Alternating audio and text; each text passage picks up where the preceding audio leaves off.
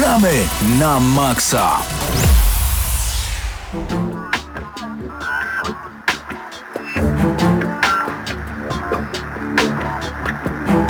Ależ ja bardzo lubię, kiedy mamy dosłownie chwilę po godzinie 21. Rozpoczynamy audycję Gramy na Maxa w Radiu Free. Witamy Was wszystkich bardzo, bardzo serdecznie przed mikrofonami. Krzysztof Lenarczyk, Paweł Stachyra, Mateusz Widut, a także Patryk Ciesielka, Paweł Typiak i jest jeszcze z nami jak zawsze gościnnie Mateusz Zanowicz, eurogamer.pl. Panowie, zacznę od tego pytania, które rzadko pada w ostatnich audycjach Gramy na Maxa ze względu na to, że mamy tak dużo materiału, że nie wyrabiamy nawet, żeby się zmieścić w godzinie, mimo iż jak słyszycie mówimy szybko.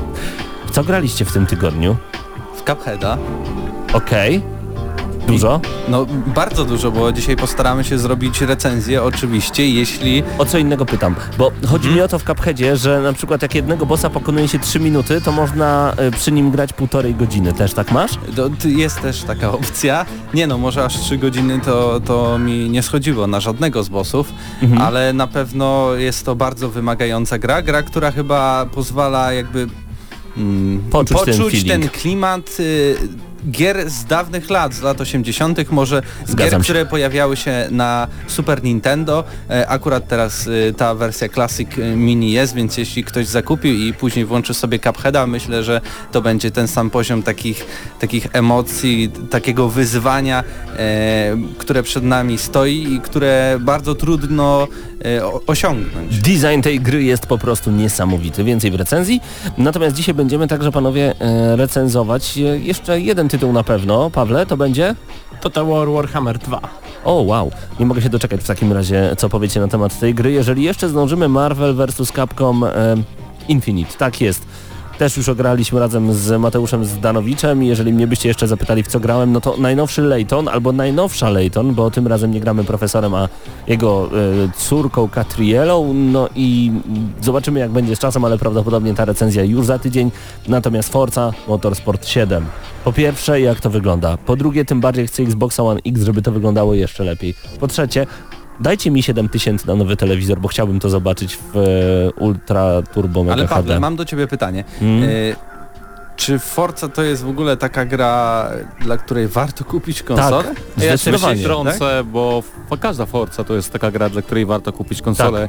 Tak. Szczególnie jeżeli weźmiemy pod uwagę spin-offy, takie jak Forza Horizon, które Mhm. są grami no, wybitnymi sandboxami wyścigowymi, a no ta część Motorsport, no ja grałem też trochę w Gran Turismo e, ten prolog, który gdzieś tam jest dostępny już e, na PSN-ie i muszę przyznać, że Forza wypada lepiej. Powiem Ci zdecydowanie, ja nie jestem wielkim fanem, e, znaczy ja bym nie kupił konsoli dla Forcy.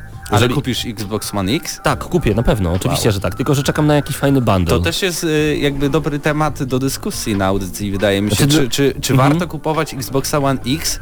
Bo tak naprawdę ja nie widzę żadnych powodów. Znaczy, Y, ja Sama dlaczego. Forza Mhm. nie sprzedaje mi konsoli. Ale ja w ogóle nie kupuję tego dla e, ekskluzywów, bo Microsoft nie ma ekskluzywów. Wszystko jest też dostępne na PC, to po pierwsze, a po drugie, nawet jeżeli to są jakieś ekskluzywy niedostępne na PlayStation 4, to i nie ma ich dużo.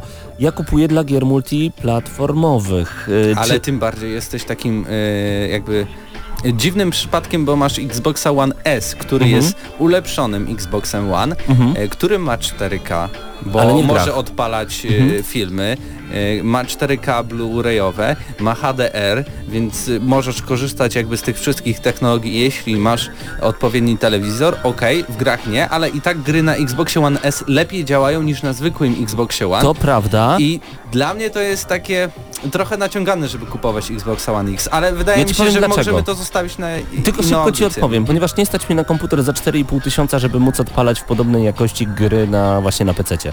E, Między innymi dlatego kupię. Nie mam telewizora 4K, mam telewizor Full HD e, i mimo wszystko nie mogę się doczekać faktu, że będę mógł grać, mógł grać zawsze w 60 klatkach, że wszystkie gry, które do tej pory ograłem będą jeszcze ładniej wyglądać, plus jeszcze wsteczna kompatybilność będzie ładniej wyglądać, a zdarza mi się grywać na Xboxie 360 ciągle, więc po prostu chcę mieć najlepszą możliwą maszynkę do grania, a nie oszukujmy się, ile wychodzi ekskluzywów w ciągu roku łącznie na Xboxa One i na PlayStation 4. Mało. 10, 15? Ale co, nas już nie zapytasz, co graliśmy w poprzednim tygodniu. No właśnie, bo zatrzymaliśmy się na tym temacie. Ten temat zrzucamy na bok i zobaczymy ja bliżej premiery. przyznam szczerze, że my z Patrykiem graliśmy w betę Star Wars Battlefront 2, więc dziękujemy wydawcy za dostarczenie kodów do Oby testów. był czas, żebyśmy o tym porozmawiali I, dzisiaj, i nie mogę się przyznać, doczekać. że moje uczucia są bardzo, bardzo, bardzo średnie a Aha. propos tej gry. Nie wiem jak Patryk. Ja grałem również oczywiście standardowo FIFA 18, a co ciekawe, Grałem też y, w Total War Warhammer 1, aby porównać grę z y, częścią drugą. I muszę przyznać, że część druga wypada y, no trochę lepiej niż jedynka, aczkolwiek y, w części drugiej y, drażni mnie taka mała ilość tych wszystkich Ale tego dowiecie się już w recenzji. Właśnie, panowie, do brzegu. Mamy 6 minut po godzinie 21, tak dużo materiału, tak dużo informacji, że nasi słuchacze na pewno nie mogą się doczekać, kiedy pojawią się już konkrety, a nie tylko bajanie, w co graliśmy w tym tygodniu, więc przejdźmy do pierwszej recenzji. Zostawiamy was w tym momencie z Pawłem i z Mateuszem, którzy opowiedzą o Warhammerze najnowszym. Nie mogę się doczekać ich e, wrażeń, bo wiem, że to są wielcy fani serii, a wy zostańcie z Gramy na Maxa.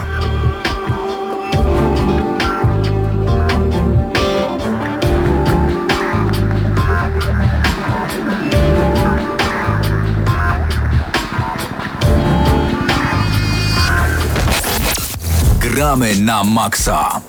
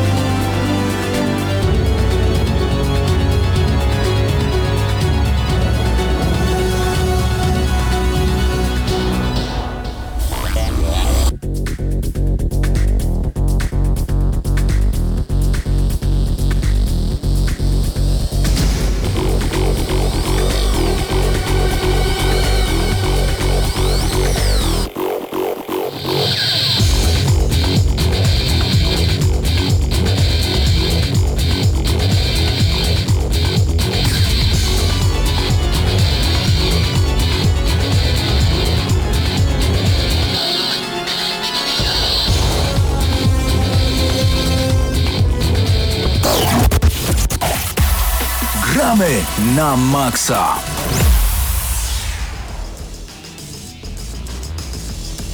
Gramy na maksa recenzja Total War Warhammer 2, czyli drugiej części strategii od studia Creative Assembly. A tak naprawdę to już jest e, któraś z kolei część, ale akurat druga część podserii związanej z uniwersum fantazy Warhammera. Gra ukazała się 28 września. Wydawcą jest Sega, polskim dystrybutorem Cenega i producent, jak powiedziałem, studio Creative Assembly, czyli twórcy całej serii, serii Total War. Em, no i tak, będziemy recenzować moim zdaniem jedną z najlepszych gier tego roku, nie tylko z najlepszych strategii ostatnich lat, ale naprawdę Warhammer 2 em, mnie zachwycił, bo w porównaniu do pierwszej części jest, wydaje mi się, pod każdym względem lepszy, a pierwsza i i tak już mi się podobała, więc chyba będziemy mieć podobne odczucia, mam przynajmniej taką nadzieję. No tak, przede wszystkim gra wprowadziła dużo nowych takich... E, coś, co można by nazwać pierdółkami, takich e, quality of life e, takich e, impro- improvements, tak? Czyli takich e, do, małych rzeczy, które przeszkadzały, zawadzały w poprzedniej części, a które e, w tym Total Warze Creative Assembly naprawiło. No tak, to jest, nie, ma- nie ma polskiego odpowiednika tego właśnie Quality of Life Improvements, ale chodzi o to, że po prostu gra się przyjemniej i głównie tu chodzi o poprawki związane z mapą kampanii, bo oczywiście gameplay jest tradycyjnie podzielony na, na rozgrywkę, gdzie zarządzamy naszymi prowincjami i mamy widok od góry na mapę świata, która jest o wiele bardziej zróżnicowana moim zdaniem niż w jedynce e, i też jest po prostu czytelniejsza, możemy sobie oddalać widok w końcu mm, tak, i nakładać ró- różne filtry związane z polityką, z jakimś tam Podobnie handlem. troszeczkę do serii e, Europa Universalis. Tak jest, więc oczywiście jest to mniej trochę skomplikowane, jest mniej tych wszystkich e, aspektów, ale jest to zrobione nap- naprawdę czytelnie i przystępnie. No i drugi aspekt rozgrywki to są oczywiście bitwy, czyli to, e, z czym wszyscy chyba kojarzą Total War'a, czyli efektowne starcia armii, w których mamy nawet po kilkaset jednostek na, na jedną stronę konfliktu, więc jest efektownie, jest, jest, jest ciągająco i oczywiście jest, jest fabuła i to jest moim zdaniem jed- jedna z pierwszych zalet tej, tej gry, bo wydaje mi się, że w przeszłości serii Total War, jeżeli chodzi o kampanię, to mm, zawsze celem było podbicie e, jak największej liczby prowincji. Zazwyczaj to się zmieniało w niektórych dodatkach, ale mówię tu o podstawowych e, odsłonach serii. E, I w pewnym momencie zawsze nachodził, nachodził taki, nadchodził taki moment, że mieliśmy już tak rozbudowaną armię, że i tak wiedzieliśmy, że wygramy, że podbijemy ten świat do końca, tę konkretną liczbę prowincji na przykład. Przynajmniej ja tak miałem.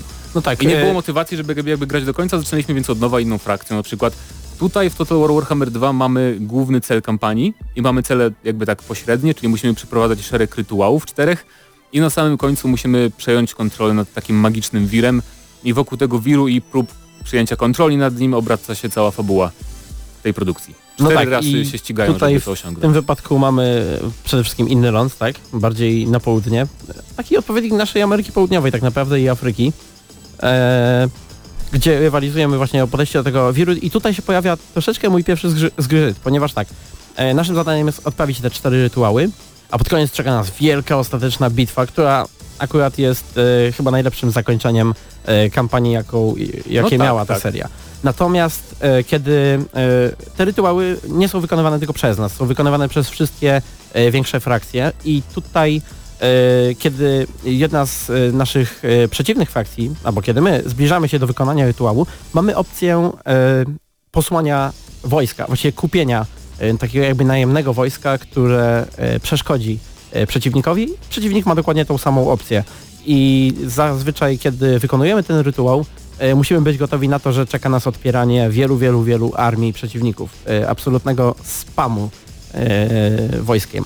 Natomiast wydaje mi się, że jest to troszeczkę sztuczne rozwiązanie. Takie, można było to rozwiązać lepiej. Oczywiście rozumiem, że e, prawdopodobnie powstało ono w celu wyminięcia pewnych problemów z AI, tak? Ponieważ e, komputer mógłby mieć problem z przygotowaniem się i wysłaniem wojska na drugi koniec świata, ale, e, No ale właśnie- opcja wydaje się taka prosta, tania, taka mm, szczególnie, że tak na dobrą sprawę 10 tysięcy, e, za ile kupujemy pełną armię, e, to w e, późniejszym etapie gry jest absolutnie To nic. są grosze, tak, ale w każdym razie, znaczy, bo ogólnie to działa tak, że kiedy zaczynamy ten jeden z rytuałów, które prowadzą do finału, mm, to dostajemy, klikamy przycisk, żeby rozpocząć ten rytuał i z iluś tam trzech bodajże naszych miast e, odprawiane są takie jakieś tam czary mary i taka magiczna wstążka leci do tego głównego wiru i to oznacza, że rytuał trwa i on trwa bodajże 8 czy 10 tur e, i w tym czasie e, właśnie mogą nasłać na nas przeciwnicy taką armię automatyczną, to nazwijmy, że ona pojawia się tak nagle. Najemną. Tak, no ona, ona pojawia się tak właśnie jakby teleportowała się na nasze terytorium trochę. I moim zdaniem to jest o tyle zrozumiałe, że jakby ten świat jest na tyle duży, że wiesz, e, przygotowanie, na, nawet ja ze swojej strony nie mógłbym reagować tak dobrze na, na rytuały przeciwnika, jak mogę dzięki tej funkcji. Więc no to jest tak, takie mapa, trochę... mapa wydaje się zdecydowanie większa niż e, w No właśnie, oryginale. więc, więc to nie jest tylko pewnie kwestia tego, że tam e, mieli problemy z sztuczną inteligencją, tylko też właśnie kwestia tych odległości, żeby to jakoś tam w miarę zbalansować. I też warto zaznaczyć, że kiedy odprawiamy te rytuały, to atakują nas, nas też e, siły chaosu, więc e, to jest też dodatkowe utrudnienie. Czyli ogólnie jest założenie takie, że raczej kiedy zaczynamy ten rytuał, to musimy Być gotowi. No, być gotowi, być przygotowani z pełnymi armiami, co najmniej chyba dwoma, żeby odpierać właśnie ataki na nasze, ataki na nasze miasta. E, Teraz może przejdźmy do samych frakcji, ponieważ e, Total War Warhammer e, na mapie kampanii pozwala nam walczyć z każdą rasą, którą mieliśmy również w oryginale, natomiast jeżeli chodzi o nowe grywalne frakcje, no to mamy przede wszystkim tutaj e, Jaszczuro ludzi, Lizardmenów, e, dwa rodzaje elfów, wysokie elfy oraz mroczne elfy, a także e, Skavenów, jedną z najciekawszych ras tak naprawdę w tym uniwersum. Tak. I jakie są ich e, takie zalety i wady? Jeżeli chodzi o elfy, wysokie i, i mroczne, to są tak naprawdę takie najbardziej tradycyjne Total Warowe armie. E, Ale i tak są, i tak są bardzo różne. Jak dla mnie mnie to Tak. za, zaskoczyło pozytywnie jakby, bo e, Kiedy się słyszy elfy, myśli się kopiuj w klej, kopiuj w klej. tak, tak. Natomiast tutaj e, właśnie przypominają twórcy, że to uniwersum Warhammera jest takie, to nie jest taki copy w klej po prostu, bo No. na przykład kiedy gramy wysokimi elfami mamy taką jakby dodatkową umiejętność na mapie kampanii, że możemy wpływać na stosunki dyplomatyczne między obcymi frakcjami. Za pomocą E, przekupstwa. Tak, za, za, pomocą, za pomocą przekupstwa specjalną walutą. I to jest takie ciekawe i dużo, dużo z tego korzystałem, muszę przyznać, na pewnym etapie gry, bo to mi pomogło. Szczególnie, że tak na dobrą sprawę e, wysokie elfy są otoczone, więc e, są niejako zmuszone, żeby używać tego typu e, rzeczy. I są też, ich jednostki są takie dosyć e, mało wytrzymałe. One są bardzo silne, zadają niesamowite obrażenia, ale bardzo łatwo je e, przebić e, brutalną siłą. Tak jest, dlatego to jest druga pasywna umiejętność e, elfów, czyli kiedy wchodzimy do bitwy elfami wysokimi z pełną siłą naszej armii, to mamy bonus do, ogólnie do wydajności na polu bitwy, tak powiedzmy w skrócie. I mają też najlepsze w tej części e, jednostki zasięgowe, więc No tak. łucznikami, w ogólnie wydaje mi się, że elfy? tak, jeżeli, strzelają. jeżeli zaczynacie grę w Warhammer 2, to polecam, jeżeli jesteście początkującymi, to polecam wysokie elfy na początek, bo pierwsze, sam początek gry jest bardzo łatwy, dzięki tym właśnie łucznikom głównie. Mroczne elfy mm, są powiedzmy, wydają mi się większym ekstremum tutaj, są jeszcze silniejsze czasami, ale jeszcze delikatniejsze w starciu z y, potężnymi Tak, to tak zwany przeciwnikami. glass cannon, że duże Tak. obrażenia, ale są dosyć wrażliwe i też y, ich bardzo mają fajną, ciekawą walutę na mapie świata, bo w ogóle to nie, zdobywają niewolników, których potem mogą poświęcać w jakichś tam specjalnych... E, To są takie sadystyczne elfy. To niekoniecznie mroczne w tym I- znaczeniu, co w innych e, uniwersach. I oni też mają taką mechanikę, że mogą przyzywać sobie w ogóle wsparcie z takiego, z czarnej arki, z takiego statku powiedzmy specjalnego i może on na przykład bombardować e, pole bitwy w, trak, w, trakcie, w trakcie walki, więc to jest też taka bardzo specyficzna, fajna cecha. I mają też więcej potworów różnych niż e, wysokie elfy. Na przykład mo mogą być jednostki jeżdżące na jaszczurach. Właśnie, korzystają z jednostek jaszczurów, a właśnie, skoro już możemy przejść do jaszczurów, e, mm, wydaje mi się, że to jedna z najciekawszych frakcji, być może nawet najciekawsza. Moja ulubiona chyba. Tak, e, rozeg- e, sz- chciałem rozegrać kampanię z Skavenami, ale bardzo szybko przekonałem się, że Lizardmeni są po prostu ciekawsi. E, ich, ich, e, ich całe podejście do e, budowania mm, imperium na mapie kampanii jest troszeczkę inne, ponieważ e, łączą swoje miasta w takiej sieci geometrycznej. Przypomniało mi to troszeczkę e, w FIFA ten tryb, e, w którym e, Ultimate Team, w Gdzie którym ustawiamy zawodników. tak, zawodnicy dobrze- mają, A, no e, sumie zgrywają się i tak samo tutaj jest. E, Miasta, w zależności od tego, jakie mają budynki, e, przez kogo są kontrolowane, różne bonusy mogą między sobą prze, otrzymywać. Tak, i to jest taki właśnie dodatek, jeden, z- jeden z dodatków wyjątkowych dla tej rasy.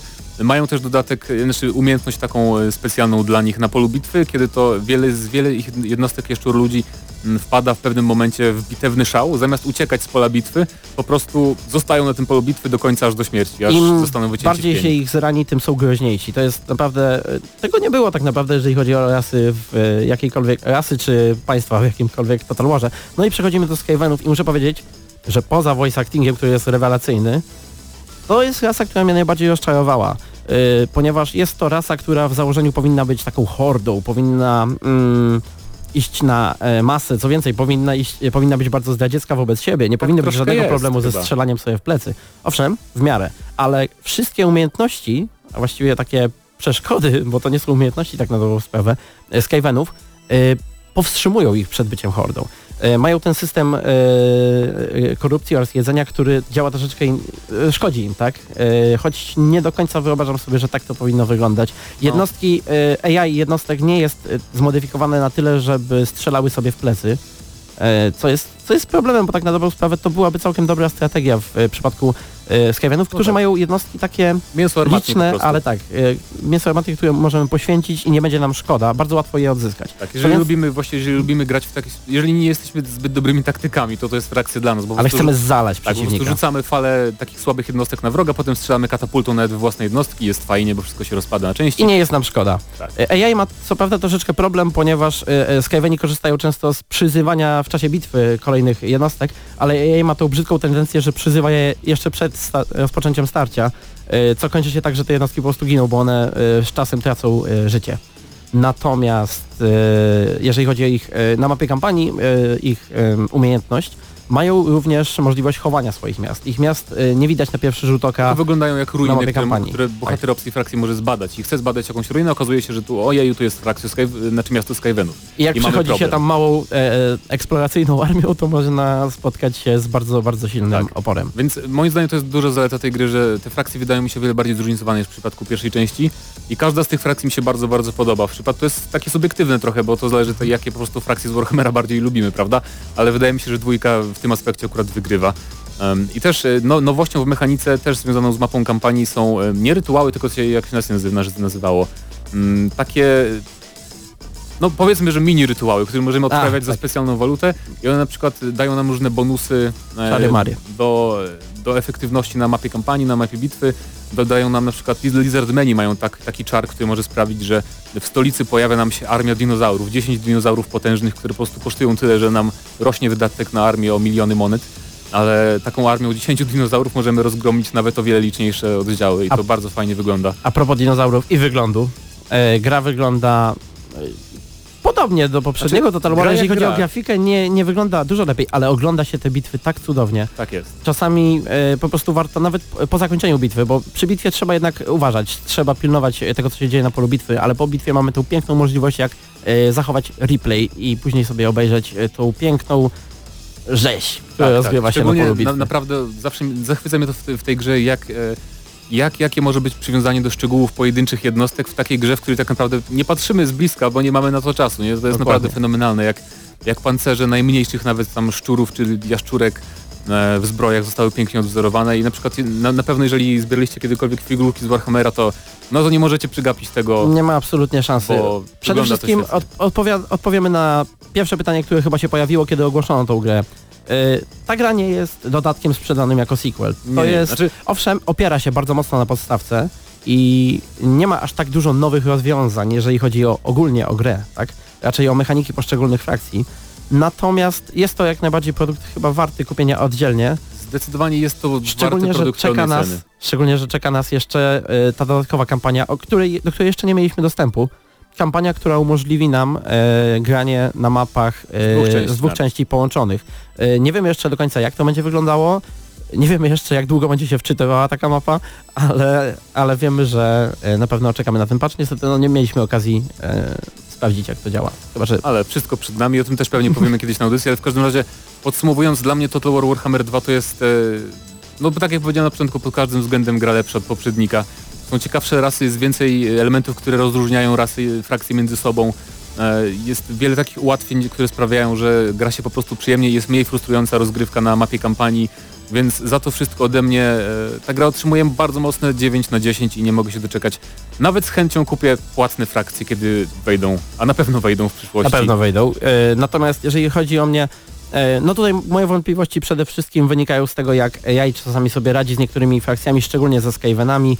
E, Jednak jest, no jak najbardziej jest to gra warta kupienia, jak już powiedziałem, dlatego ode mnie 8,5 na Czyli, 10. czyli co by z tego zrobili? Chyba zrobimy 8,75.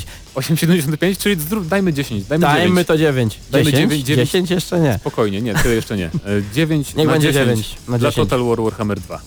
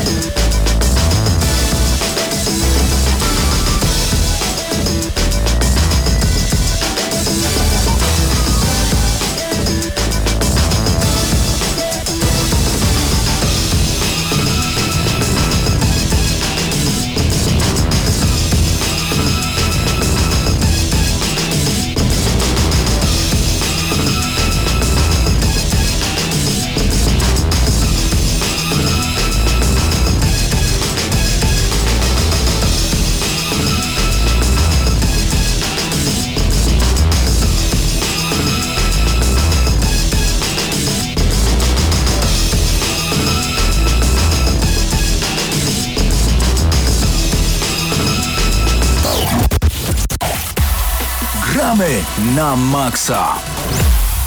Panowie, tym razem w Gramy na Maxa zrobimy niesamowite top 10 i jestem po prostu niesamowicie szczęśliwy.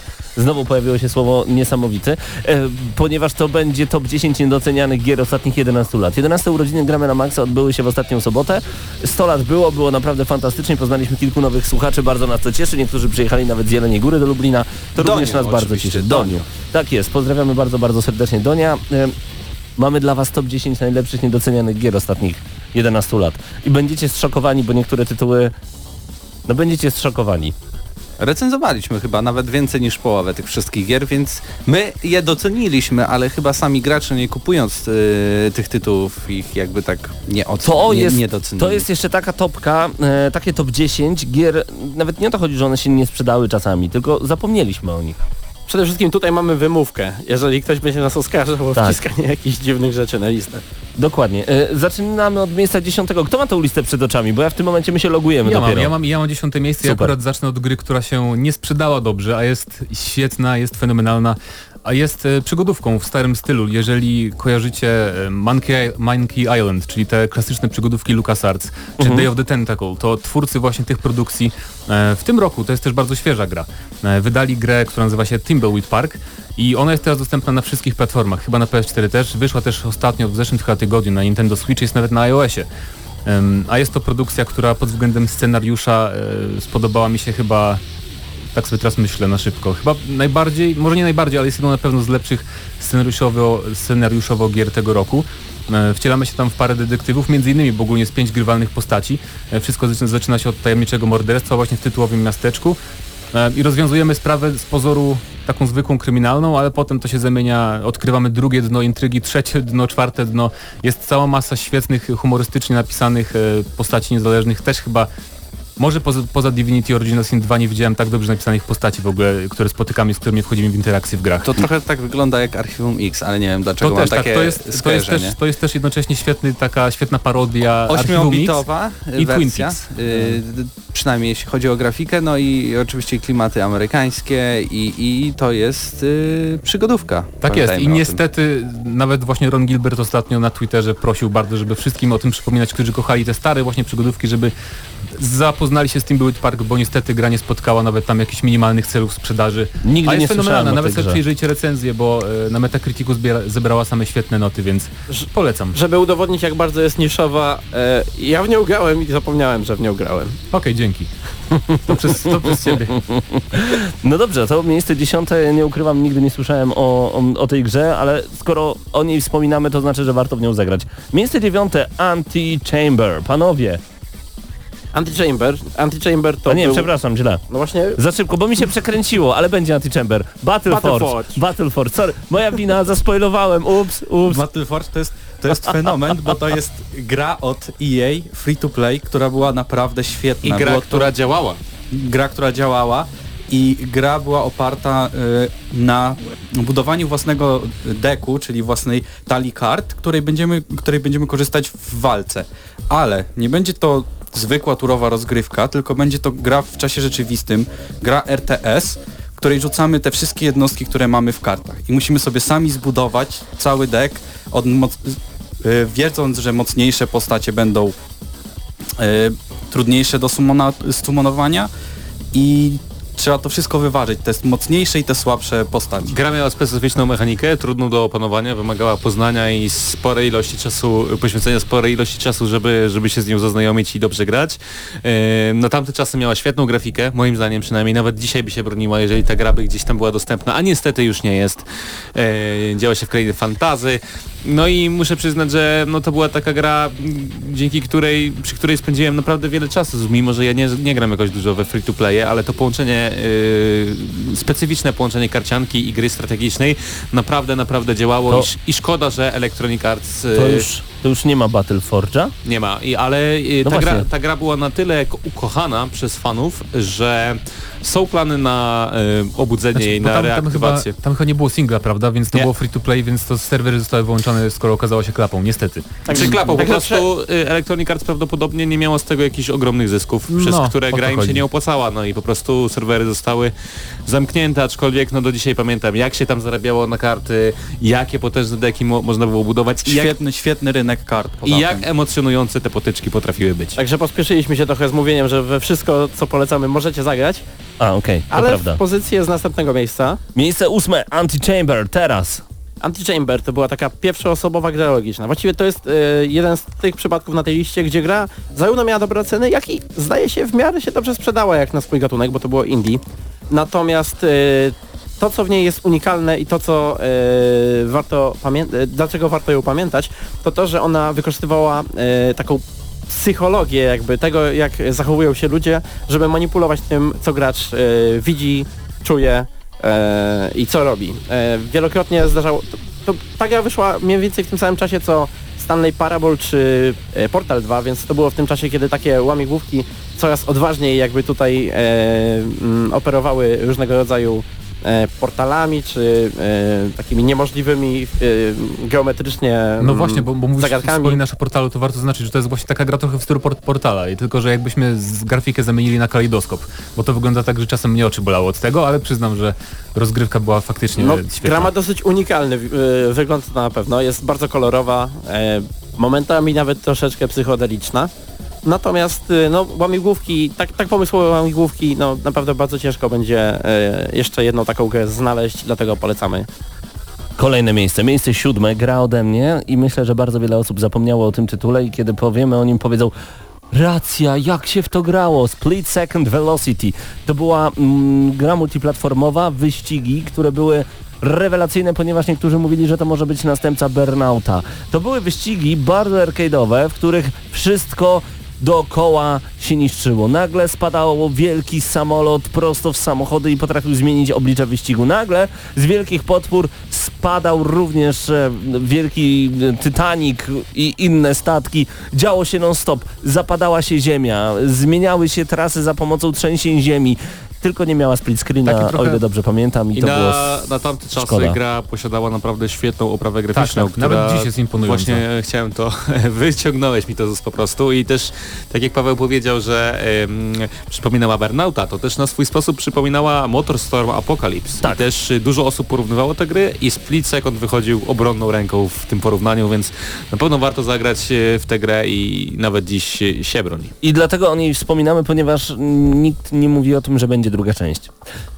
Szkoda. Poza tym tytuł jest dziwny, bo Split Second znaczy takie w mgnieniu oka trochę. A bo to jest takie Split ukośnik Second. Dokładnie. No, takie- dziwny tytuł, ale naprawdę rewelacyjny. Jeżeli nie graliście w te wyścigi, koniecznie sprawdźcie na PlayStation 3, Xboxie 363.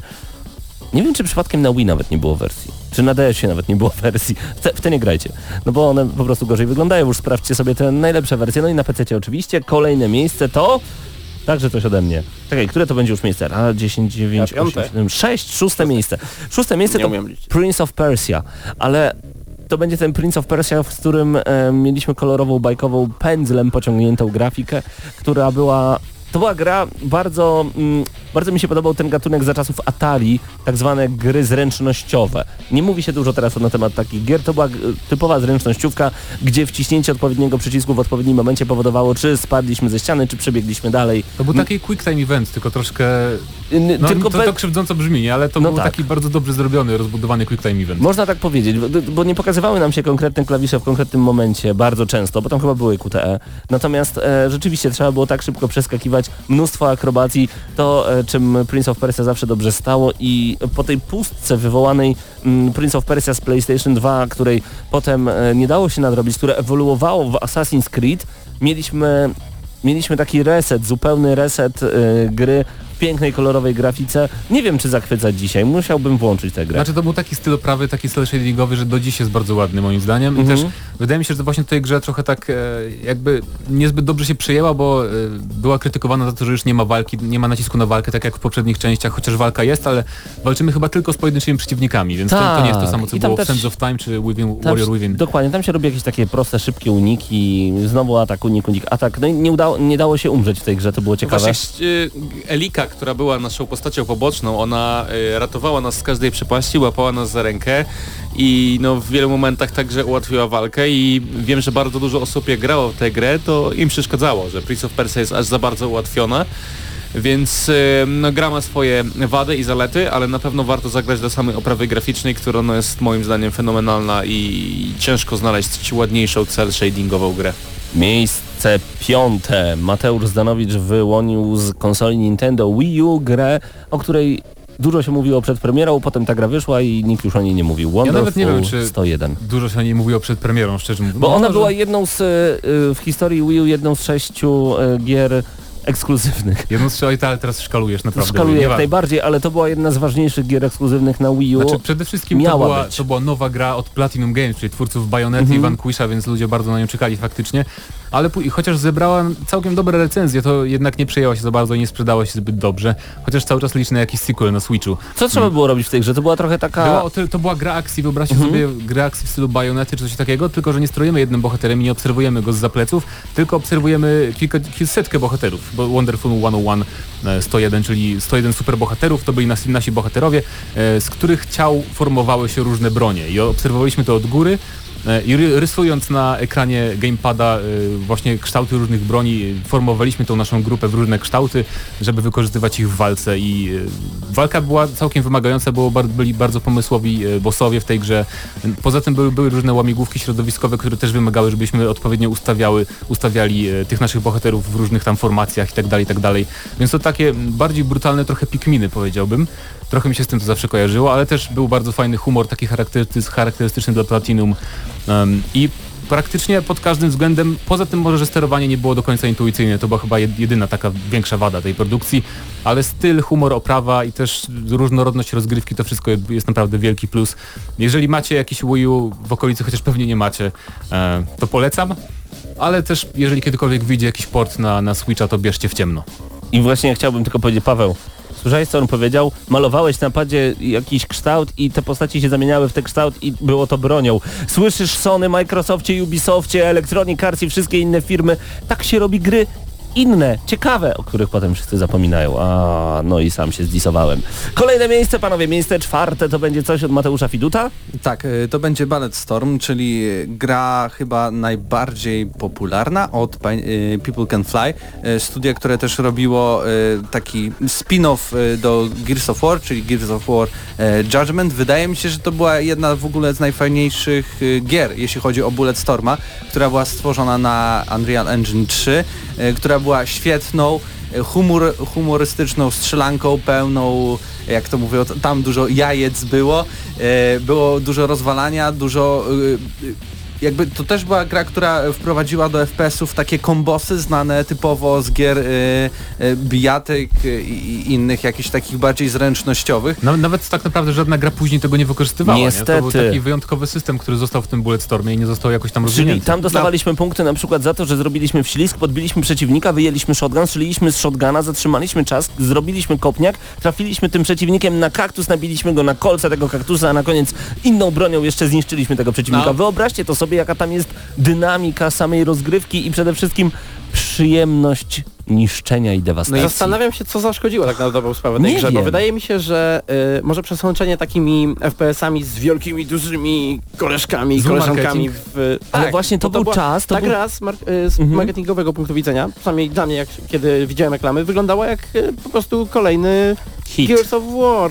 Mm, Tylko taki kolorowy bardziej kolorowy, Z pierwszej osoby. też warto dodać jedną rzecz, że poza y, możliwością strzelania gra, y, gracz posiadał takie page albo lasso, y, które naprawdę można było wykonać cuda od złapania za nogę, za głowę i tak dalej.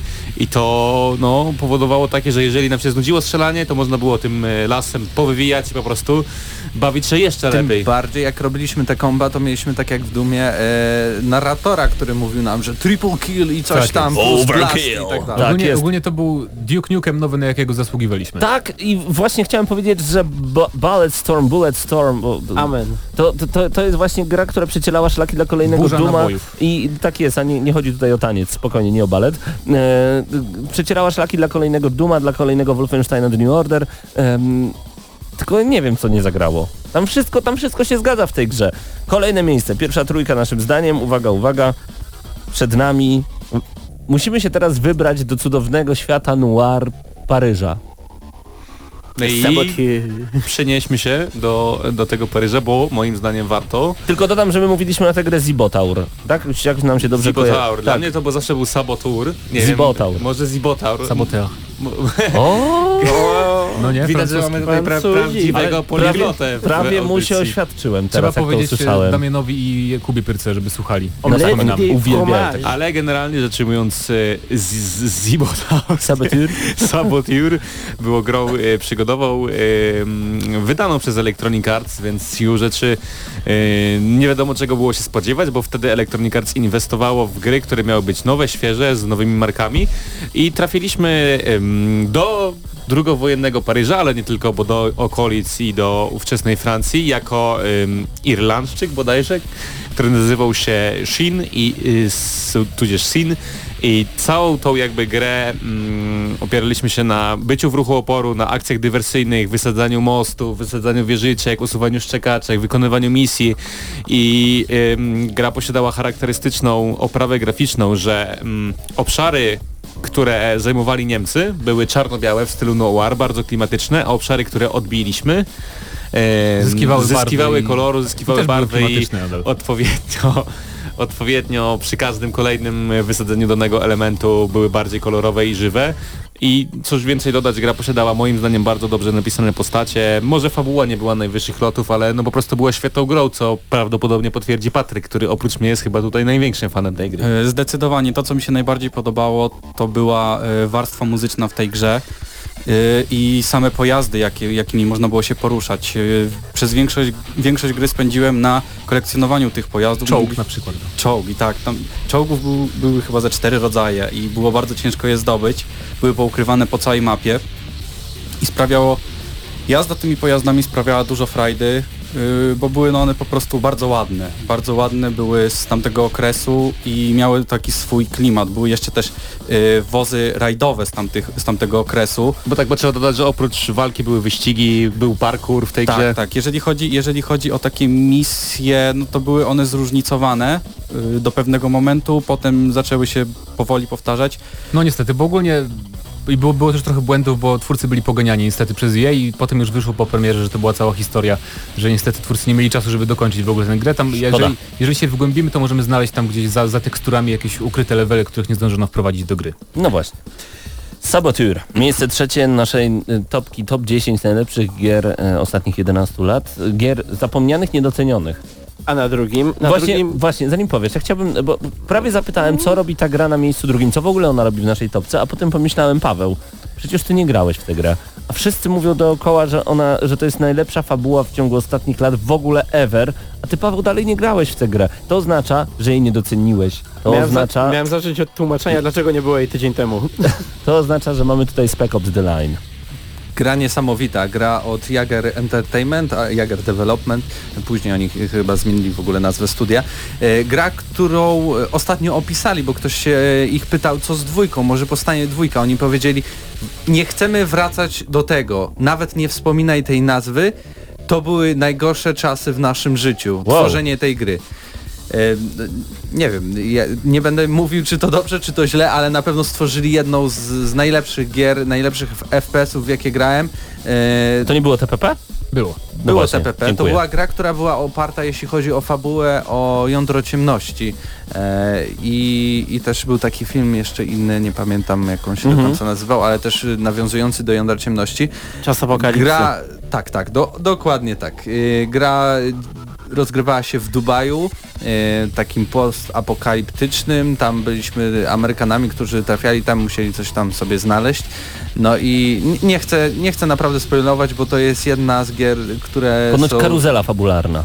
Tak, z, Tak. w moim serduszku na, na odpowiednim O, miejscu się znaczy, A to nie jest duże Ja serduszko. się, ja się powiem wam zdziwiłem. Zdecydowanie tak. Ja trochę się zdziwiłem, że, że postanowiliśmy dać, postanowiliście dać tę grę na listę, bo jak dla mnie pod względem gameplayu to jest po prostu dobry shooter, Tak. nic więcej, nie? Ale, Ale- faktycznie pod względem narracji i tego, jakie są nawiązania fajne do, do, do literatury i do właśnie czasu apokalipsy, to tak, to jest... do odbierania samych gier, w ogóle końcówka jest tak niesamowita. No tak, to Każdemu prawda. graczowi polecam zagrać przynajmniej albo obejrzeć nawet na YouTubie tą końcówkę. Ale możecie grać na easy, to Właściwie jak to będzie kilka prościej. końcówek. Bo zakończeń No tak, ale na różnych jakby etapach właściwie tego zakończenia jest kilka. Za dużo, za dużo Paweł informacji. chce zagrać, tak? Polecamy. Ja już chcę. Zde- Zdecydowanie tak, ona chyba też Była w pojawiła się plusie, na. PlayStation 3, Xboxie 360, więc na Xboxie One można ją odpalić, e, więc polecamy. Tak więc y, przejdziemy do miejsca pierwszego. Przepraszam, tylko jeszcze Tak. powiem, nie wiem, czy można ją odpalić na Xboxie One, bo nie wszystkie gry są wstecz kompatybilne, ale, można. ale może sprawdzimy.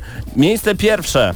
Gra niesamowita. Gra, która jest jedną z naszych ulubionych, jeśli chodzi o Mateusza jest. Zdanowicza I nie, było, Mateusza Fiduta. nie było jej. No nie tu- było tu- jej e, parę tygodni temu na jednej z naszych Ale my tu lubimy studio Obsidian, więc... Tak. Musimy Alpha znowu. Protocol. Gra, która była niesamowicie zabugowana. Gra, która chyba była najbardziej zabugowana, jaką, jaką kiedykolwiek grałem. Gra, Gotika która była grałeś. obrzydliwa.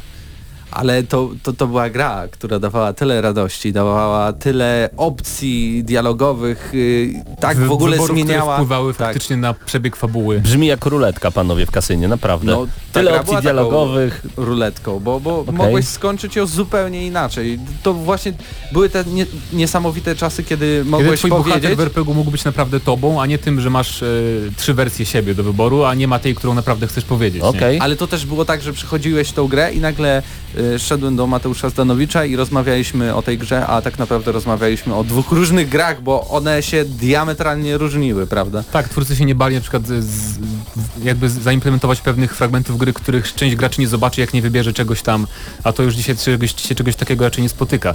I też e, ta gra udowodniła, że można zrobić RPG fajnego e, w settingu współczesnych agentów, szpiegów, a niekoniecznie fantazy znowu, czy jakiś science fiction, czy postapokalipsa. I to, to też mi się podobało, że to był taki setting nietypowy bardzo. I wydaje mi się, że tutaj największym problemem, bo każda z tych gier miała jakiś mniejszy lub większy problem e, i tutaj problemem było na pewno to, że to był projekt na, na niezwykle dużą skalę, który troszeczkę może wydaje mi się był zbyt duży jak dla Obsidianu, e, jeżeli chodzi właśnie tutaj o e, ich e, o ilość bugów w tej grze, ale również o to, że była nieco niedoszlifowana, jeżeli chodzi o mechanikę, tak? No tak, Mechanicznie wa- była walka tam nie była zbyt przyjemna, No nie. to trzeba przyznać, więc No bo to była taka próba, jeżeli chodzi o walkę, to wyglądało troszeczkę, miało wyglądać troszeczkę jak Mass Effect, który wtedy był popularny.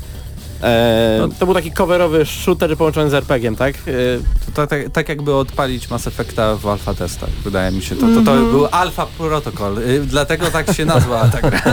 Bo to miał być protokol po prostu, ale Możliwe, że to była żart. taka alfa, to, to alfa protokol. Mogło być. Panowie, zamknęliśmy w ten sposób naszą dziesiątkę, czyli Timbleweed, Battle Forge, Anti-Chamber, Split Second Velocity, Prince of Persia, The Wonderful 101, Bulletstorm, The Saboteur, Spec Ops The Line oraz Alpha Protocol to 10 najlepszych gier, niedocenianych gier ostatnich 11 lat. I oczywiście, że tutaj brakuje wielu tytułów i oczywiście, że czekamy na wasze komentarze, jak już tylko ten film zostanie zmontowany, bo teraz słuchacie nas na żywo na antenie Radia Free. I właśnie chcemy usłyszeć, jakie wy gry byście chcieli wrzucić na taką listę. Które gry zostały w waszym sercu na długo? Dla mnie na przykład The Eye of Judgment. Nikt by tego nie powiedział głośno, ale ja muszę to powiedzieć. E, Jest dużo takich tytułów. Panowie, szybko po jednym. E, Aha. Space Marine, Warhammer 40 tysięcy Space Marine. Niby wszyscy się zachwycali, Ja- nikt tego nie kupił. Mam to kupione i nawet nie rozfoliowałem, Było bo fenomenalne. było w promocji za 10 zł na no PS3. to musisz to zrobić zaraz po Spec Ops The Line. Dobra. To, to byłby też mój tytuł. Chcę dwójkę. Patryk? Subnautica. Okej. Wiesz Mateusz? co, ja chyba nie mam, ja bym na, nadal stawiał alfa protokol. Okej, to skoro ty nie masz, to ja powiem dwa. Niech to będzie Eye of Judgment, a drugi niech to będzie Condemned Criminal Origins, który uwielbiam i bardzo mnie straszył i był świetny. I chociaż, chociaż e, nasze godziny już były i teoretycznie topki powinny się skończyć, no to jeżeli podobają wam się nasze topki, napiszcie nam i myślę, że będziemy dalej kontynuować to, bo trochę tych gier było, a trochę ich pominęliśmy. Na przykład bijatyki. Na przykład Bijatyki. bijatyki, na przykład gry z otwartym światy. światem, na przykład y, nie wiem do czego zakwalifikować jeszcze Fracture Singularity, jest Top tego 10 naprawdę gier z. Mario. Dobrze, dobrze kombinuję. Y, Zostańcie z gramy na maksa już za chwilę recenzja Cupheada. Czy ta gra dostanie najwyższą możliwą notę? Nie wiem, aczkolwiek kłócimy się z Mateuszem tak trochę. Ale Trochę zobaczymy tak. za chwilę. Gramy na maksa.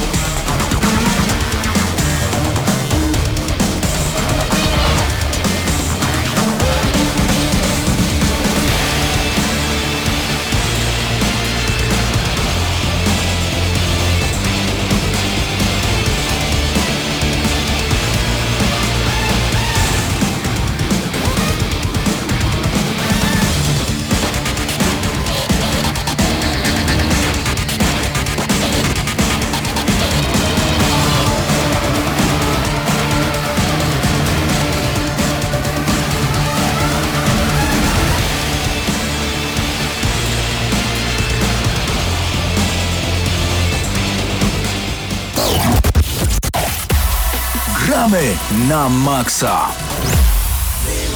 roll the dice. By chance they came on a devil's game and gosh they paid the price. Czy to nie przypomina ci któregoś Bioshocka? Tych panów, którzy w Bioshock Infinite stali na takim statkolocie i sobie śpiewali w niebogłosy na różne głosy? W niebogłosy tak. na różne... E, tak. Mateusz Widut, Paweł Typiak, rozpoczynamy w Gramy na Maxa recenzję gry Cuphead, gry, która była tworzona przez 7 lat? 7 lat. W w 2010 y, dwóch panów, y, y, nie, nawet nie wiem czy to nie dwóch braci rozpoczęło pracę nad Cupheadem. Ja osobiście o tej grze nie słyszałem. A ja nie wiem osobiście, jakim cudem. Za każdym razem jak była prezentowana na kolejnych targach mówiłem, e, to to jeszcze nie wyszło? Byłem przekonany, że ta gra już gdzieś wyszła, została zupełnie pominięta i był Cuphead, nie ma Cupheada. Okazuje się, że gra pojawiła się dopiero 29 września? Września, tak, na Xboxie One i na PC, więc nie ma wersji na PlayStation. Jeśli macie tylko PlayStation, no to niestety musicie poczekać, bo może, może jakimś cudem się Ale nie pojawi. wiadomo na razie. Nie, nie, nie wiadomo, ale wydaje mi się, że to też jest związane z tym, że jednak Microsoft coś tam troszeczkę sypnął panom, bo oni też y, chyba w 2014 albo 2013 zastawili swoje domy w hipotekę, żeby skończyć tą grę, więc na pewno warto przynajmniej dla, dla takiego poświęcenia zakupić Cupheada. Czym jest Cuphead? Według trailerów mamy tutaj kolejną platformówkę i to nie jest do końca prawda. Ja myślałem, że e, włączając tę grę, myślałem, że będę mieć kolejnego Donkey Konga, kolejne Mario, kolejną świetną platformówkę, a dostałem dużo, dużo więcej. Pierwsze moje zaskoczenie było takie, ta gra jest tak niesamowicie trudna, jak w latach 90. i pomyślałem sobie, ale ja umiem grać w trudne gry. Ja wiem jak się to robi i ja wiem jak się je przechodzi, bo za tamtych czasów to potrafiłem Mario przechodzić przez trzy, na przykład na trzy życia przechodziłem Mario plansza po planszy, czyli tam było 8 razy 4, 32 levele i tak w kółko i mogłem to robić i miałem trzy życia, kończyłem z 18, już mi się po prostu nie chciało. E, To jest taka gra, jeśli y, wy jako gracze macie syndrom rzucania padami, no to trzeba się przygotować, nie wiem, jakąś taką poduszkami, ościełać cały pokój, bo, bo, bo, bo to może się zdarzyć po prostu. Cuphead to jest powrót tak do, do lat 80. bym powiedział, e, do czasów SNES-a, gdzie na, na przykład nawet w Donkey Kongu już w tych takich trudniejszych etapach Czyli początku 90. no tak, No to tak. w sumie tak, ale do, do, do gry i też inne się, y, Metroid i tak dalej, e, to jest bardzo trudna gra, która właśnie tym, tym jeszcze tym całym klimatem, tym jak została stworzona, e, przypomina te wszystkie stare czasy, a tutaj, bo nie powiedzieliśmy, ta gra jest jakby taką kreskówką z lat 30., 40., maksymalnie 50. Od Walta amerykańskich. Disneya, od Walta Tak. Disneya, dokładnie. I ona jest dosłownie kreskówką. To się nie widzimy, że to jest gra w ogóle. To Ja na jest przykład- narysowana gra cała. I ja na przykład z moją córką, która e, kocha ma dwa lata i kocha uwielbiać, e, ko kocha oglądać bajki, ja mówiłem, chodź pooglądamy Cupheada. Ona myślała, że oglądamy bajkę, a ja sobie grałem w międzyczasie i to było dla niej też niesamowite, bo widziała, że, że dzieje się coś ciekawego, że kreskówkowo jest naprawdę przepięknie, a bała się niektórych elementów, bo tutaj diabły, główni bossowie, jest ich naprawdę wielu, wyglądają Marchewka, świr. dość, dość strasznie. Pomyślcie, jest naprawdę bardzo, bardzo dużo e, takich bossów, o, których w ogóle byśmy nie pomyśleli, że, że można coś takiego stworzyć, że z marchewki można stworzyć jakiegoś takiego diabła, który będzie nas atakował i strzelał małymi marcheweczkami. Na przykład. Albo będziemy mieli y, borówkę zabójcę. Z borówką męczyłem się naprawdę długo. I to było pierwsze zaskoczenie, że to nie jest tylko platformówka.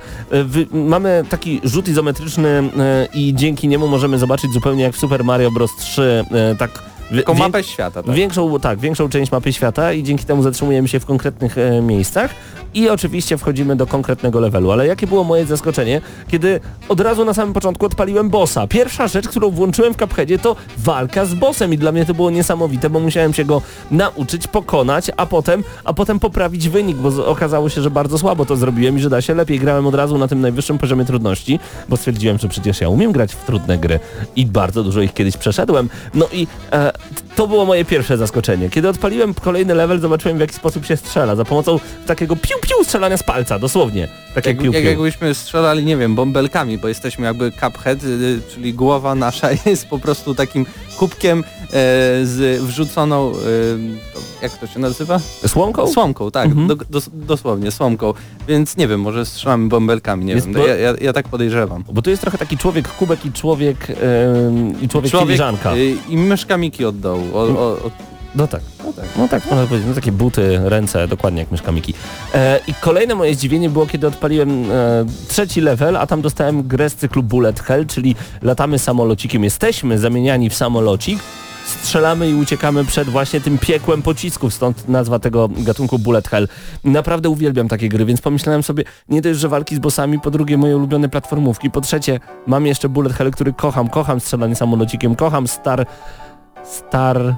jak się nazywała ta gra? Z Pegasusa. Mogę zanucić? Właśnie nie. Ale coś w tym stylu, ale kocham tę grę. Nie pamiętam nazwy, ale kocham. Star... Dobrze. Kocham tę grę. Dalej, dalej. I, i u, bardzo dobrze sobie z tym radzę. Manualnie naprawdę świetnie i pomyślałem sobie, to jest gra dla mnie. I potem zobaczyłem, że jednego bossa pokonuje się 3,5 minuty. Pomyślałem sobie, nie no, zaraz. Tak, ja- jak Krótko. to zrobisz tysięczny raz. Tyle tylko, że e, spędzicie przy nim od 15 minut tak naprawdę. E, mam bossa, którego nie mogłem pokonać przez jakieś 2,5 godziny. To był ten w wesołym miasteczku. Dochodziłem już, miałem wszystko wymasterowane doskonale do samego końca tego bossa, bo tam e, wszystko jest podzielone na swoje fazy. Dochodziłem do ostatniej fazy tego bossa i nagle rzucali we mnie takimi piłkami i ja nie wiedziałem co się dzieje. Po prostu głupiałem i nie mogłem pokonać w końcu. Nauczyłem się. Przeszedłem. Jestem E, dalej. Warto powiedzieć, że jednak w- większ, większość tych wszystkich e, rzeczy, które dostajemy w grze, to są jednak te walki z bossami. Tak naprawdę tych elementów takich stricte platformowych, tych map jest Niewiele. około sześciu na całą grę, tak, tak i dokładnie nie liczyłem, ale i no Nie wiadomo, dużo. to jest jedna piąta albo jedna nawet szósta tego wszystkiego.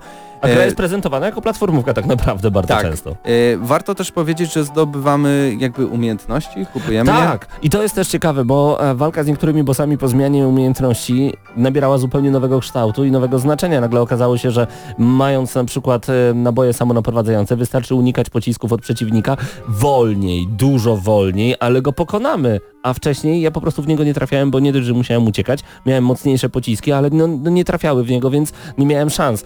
Trzeba kombinować i to także mi się bardzo podoba. Co też warto nadmienić, to jakiś czas temu na naszej grupie Gramy na Maxa Hyde Park pojawił się temat chyba przez Dawida Muszyńskiego, jakie są gry, które możemy razem zagrać na jednym ekranie na nowej generacji konsol, na, no na obecnej powiedzmy, prawda, czyli Xbox, PlayStation 4, no i trudno było nam wymienić takie gry. Diablo i koniec? Nie, nie ma Koniec, nie, ma innych. Nie ma ich. Ale jest, Cuphead. Cuphead teraz. Tak Można jest. zagrać, przejść w sumie całą grę we dwie osoby. No przecież nie będziemy wspominać o Lovers in the Dangerous Time czy coś takiego, to nawet dzi dziwne. Nawet nie wiem. No Okej, ale no właśnie, w Cupheada gra się naprawdę bardzo, bardzo przyjemnie i oczywiście, że jest ten moment, że mm, samemu jest łatwiej, jak w Metal Slugu, jak w Donkey Kongu na przykład na Wii U, który też był fenomenalny. I ta muzyka, która idealnie pasuje właśnie do tej gry. Ona jest właśnie z tamtego okresu. Więc za design, cały design gry, sam oddzielę design od pomysłu. Za design gry dałbym 10 na 10, bo jest fenomenalny. Zgodzę się. I ja bardzo często wołałem moją żonę i mówiłem, Kasia, ty musisz zobaczyć, co oni wymyślili, jak ten boss wygląda, jak on się zmienia. To po pierwsze. Po drugie, za wykonanie 10 i teraz się zawieszam. Tak jak ta gra. Zdarzyło mi się wielokrotnie, że gra mi się zawiesiła. Musiałem restartować e, całą konsolę. Nie było to bardzo frustrujące, bo nawet jeżeli to jest w, w dalekiej części, że tak powiem, danego levelu, momentalnie zaczynamy od nowa i już mamy takiego skilla, że do ta, tamtego momentu po prostu dochodzimy szybciej. E, no ale no, no chyba nie mógłbym dać za wykonanie pełnej dziesiątki. 7 lat z drugiej strony gra wychodziła. Dodajmy także muzykę, która jest dla mnie także 10 na 10, to jest mój klimat. Ja uwielbiam takie granie. Do tego jeszcze to jest połączenie stylów gier, które kocham najbardziej, czyli właśnie platformówki, plus do tego jeszcze ten bullet hell, no i walki z bossami. Ta gra jest piękna, ta gra pięknie brzmi, w tę grę gra się naprawdę świetnie, we dwie osoby jest naprawdę super. Mnóstwo ciekawych pomysłów typu różowe elementy, od których można się odbijać, można je parować, kontrować i to daje nam naprawdę bardzo dużo. Specjale, które odpalamy, rzeczy, które zdobywamy. No i teraz zastanawiam się, czy przez to zawieszanie będzie ta najwyższa ocena, którą planowałem, bo chciałem dać 10 na 10 i wydaje mi się, że jednak zostanę przy tej ocenie, bo to zawieszanie nie przeszkadzało mi w niczym. Dla mnie ta gra jest perfekcyjna. To jest perfekcyjna platformówka. I mamy kilka takich platformówek. To jest Super Mario 3D World, też 10 na 10. Jak tak patrzę z perspektywy czasu, to jest Donkey Kong e, Tropical Freeze, też 10 na 10 i ten poprzedni na Wii i 3DS-a również. To są perfekcyjne platformówki. Dla mnie między innymi, czy Super Mario Galaxy 1 i 2. Cuphead dołącza do tego panteonu najlepszych platformówko, shootero, walkobosowców. 10 na 10 ode mnie. Wow. Ja się zgodzę ze wszystkim, co powiedziałeś, ale mam jedno ale, bo tak jak wspomniałem, Y, mamy te elementy czysto platformowe, których jest, no tak jak mówiłem, około 6, 6 takich etapów, a mamy 30 walk z bossami. I pytanie jest takie, po co było wstawiać tylko te 6? Dlaczego to nie mogło być na zmianę zrobione? Czego w pewnym momencie mamy jednak tylko boss fight game, zamiast jakby platformówkę przeplataną z, z walkami z bossami? Czyli za mało cukru w cukrze, za mało Mo- platformówki Moim zdaniem platformówce? po, powinno być jakiś, jakoś tak bardziej e, systematycznie zrobione to, że na zmianę wymieniane, albo postawienie nie tylko, że robimy e, walki z bossami, albo tylko elementy platformowe, bo ta gra była trochę jako platformówka reklamowana i, i to się jakoś taki dysonans tutaj następuje i to mnie troszeczkę denerwuje, dlatego ja bym dał 9,5. O, to i tak bardzo wysoko. No ale musimy dać 9,5, wiesz o tym, No że wiem, nie no, damy dziesiątki. No nie możemy, grze. jeżeli ty nie dasz 10, to nie możemy dać pełnej dziesiątki. Natomiast dla mnie to jest gra naprawdę idealna, e, ale rozumiem twój argument i rzeczywiście obniżę ocenę na 9,5. Zgodzę się na to jak najbardziej, ponieważ osoba, która będzie chciała tę grę kupić jako rewelacyjną platformówkę, zdziwi się, że będzie musiała uciekać przed pociskami, latając samolocikiem, zdziwi się, że ma tak dużo walk z bossami. Chyba, że posłucha naszej recenzji. Czyli co, 9,5 na 10 odgramy na maksa. Tak. Dziękujemy za dostarczenie gry Microsoft Polska. Moim zdaniem zagrać warto i to bardzo. Zdecydowanie. Tak jest. Wracamy do Was już za chwilę, zgramy na maksa.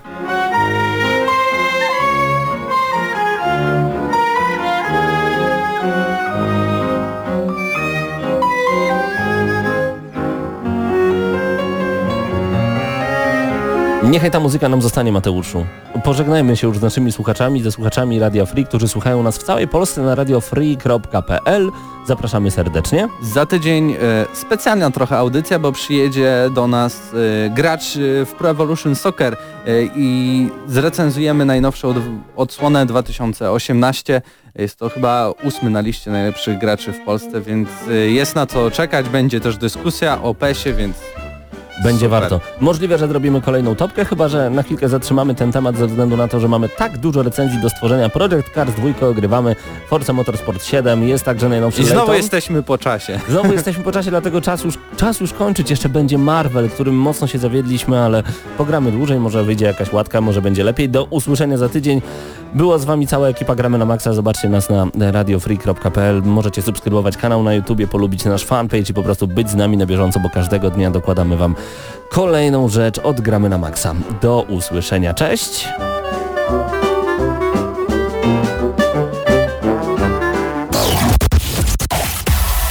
Gramy na maksa.